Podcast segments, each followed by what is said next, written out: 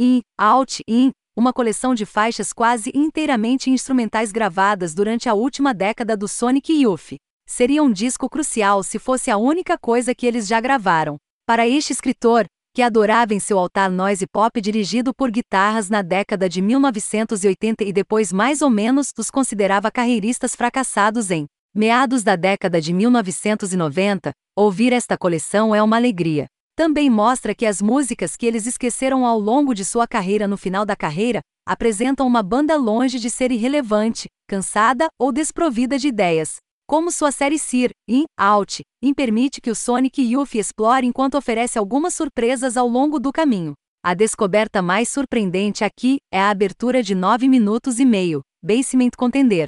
A faixa, gravada em 2008, mostra um papel muito mais tradicional entre o ritmo e a guitarra solo do que o Sonic Youth era conhecido. Há até momentos em que a liderança sobe para as mesmas alturas elevadas e espirituais de Tom Verlaine ou do Annie Allman, crescendo sutilmente à medida que a música avança para seus minutos finais. Por si só, pode sugerir que a banda amadureceu em seus últimos anos, mas Machine, do mesmo ano, acaba com essas noções.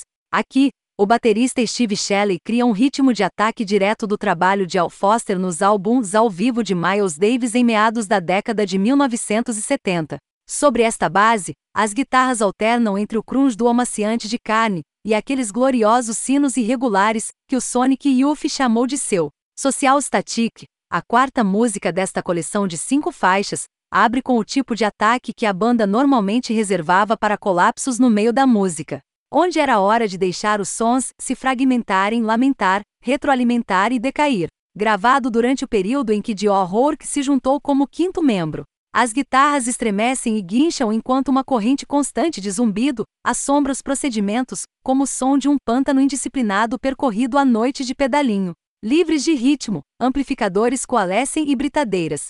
Em termos de duração e implacabilidade, esta pode ser a música mais brutal que a banda já lançou, com Sir 7J Cus e Ted Hughes chegando em segundo lugar. As outras duas faixas aqui viram a luz do dia no set de 4 LPS de Trilobed, Not the Spaces You Know, Bat Between Them foi lançado em 2011, onde dividiram espaço com nomes como Steve Gunn e Sun City Girls. Out e de 2000, novamente com Rourke, monta um riff ameaçador com um slide de guitarra oscilante comentando. Aqui e ali, uma guitarra se solta da dobra, desafiando a intensidade da música e finalmente enviando-a para o colapso, onde o riff é derretido em camadas de feedback antes de voltar ao ritmo definido em Implode. Apenas In Out de 2010 tem um vocal, um encantamento muitas vezes sem palavras e lindamente gemido de Kim Gordon sobre bumbo e engasgos de seis cordas.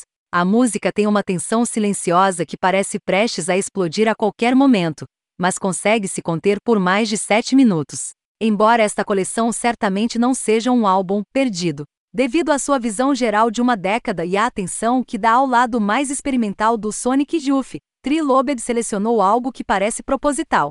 Sonic Youth saiu no final de uma carreira de 30 anos no topo de seu jogo, em parte porque eles nunca pararam de experimentar. E, Out, In comprova este fato como se mais provas fossem necessárias.